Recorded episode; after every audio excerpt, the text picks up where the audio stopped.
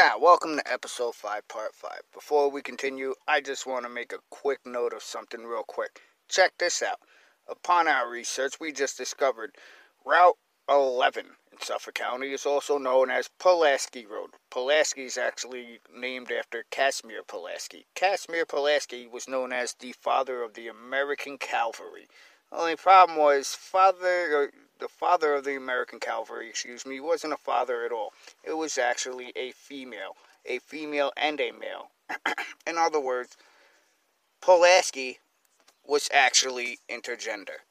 How was this known? Because the bones were actually exhumed of Mr. Pulaski or Miss Pulaski, and it actually stated when they actually did an autopsy on the bones itself, Pulaski actually had a female's pelvis. Now, female's pelvis and a male's pelvis, everybody knows or should know at least, are different.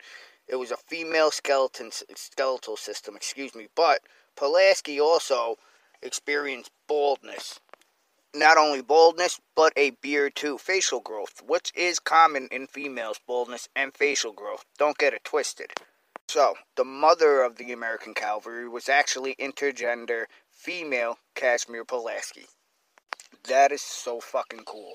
Now, remember part four of this episode when I told you what does this all have to do with sexual assault? Camp Siegfried. It's sick enough, but keep listening, keep watching. Camp Siegfried would actually have German festivals, and over 40,000 people would attend to their actual Nazi freaking camp.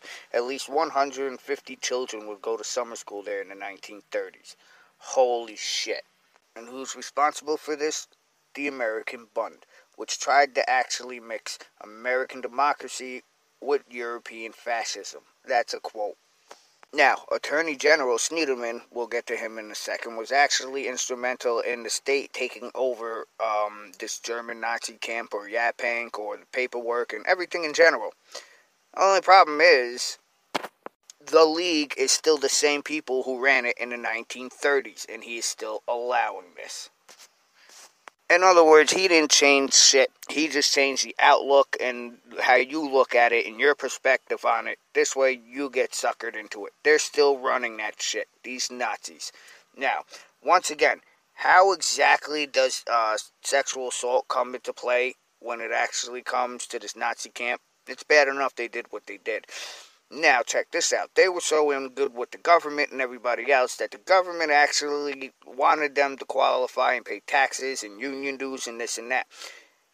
Those leaders had a strong belief that unions were filled with Jewish people. So, what did they do? They demanded and ordered and forced everybody that went to the camp, I don't know if it's children included, definitely got to look up on that, wouldn't doubt it, to have sex with each other to keep them pure, quote unquote. It's actually in this uh, writing. Oh, yeah, the Long Island Railroad. Can you believe this? Trips to New York City and back, Penn Station. They were actually taking people for their Nazi festival. Oh, my goodness.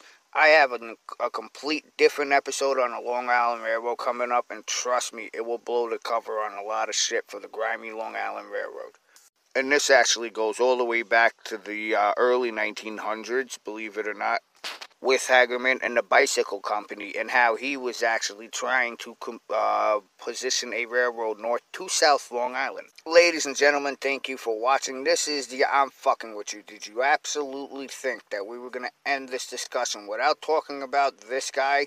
Schneiderman, Schneiderman, Schneider, whatever his name is, the guy who's a champion of the Me Too movement. Well, check this out. Nothing against the Me Too movement, this guy is a fucking fraud he actually got blamed for two sexual assaults, denied it, and then resigned immediately afterwards. You believe that fuckface? These two women actually went on record to actually indicate that their interactions with this man was assault. Now, Ira Mascarat, see that name? We're going to get to him in a later freaking part of this episode. Keep watching, please. We have a lot of episodes. Now, anyway, back to the point at hand, right? Now, Schneiderman's ex-wife apparently says, no, that's impossible. That's so uncharacteristic of him. While Schneiderman himself has actually been accused of actually taking a glass bottle or piece of glass and slashing his ex-girlfriend's face. Now this gets even better, or worse, semantics, regardless of the case. Guess whose position he was set to take over until all this known facts actually came out? none other than Governor Andrew Cuomo. And I'm sure he gave his blessing on that too. Anyway, be sure to actually wait for part 6 of episode 5. Told you it's a long episode. Please subscribe, like, share, comment, doodle, giggle, whatever you guys do. By the way, FYI, anybody notice that the background of political list is actually our cat baby? Thank you for watching. We love you. Legal disclaimer any advertisements that you have seen, any newsreels, any news articles, any Google facts, anything of this sort is strictly product of those companies, has nothing to do with political list. Political list is did the research and actually screenshotted, snapped, or whatever you want to call it.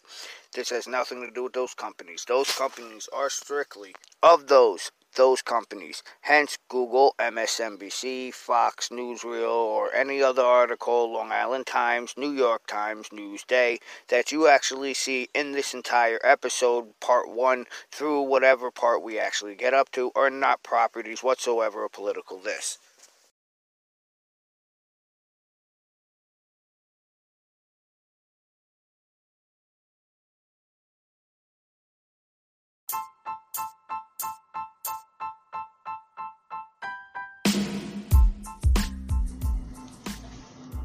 Burlap Sack is out now, as is Soprano. Listen to it. Check it out.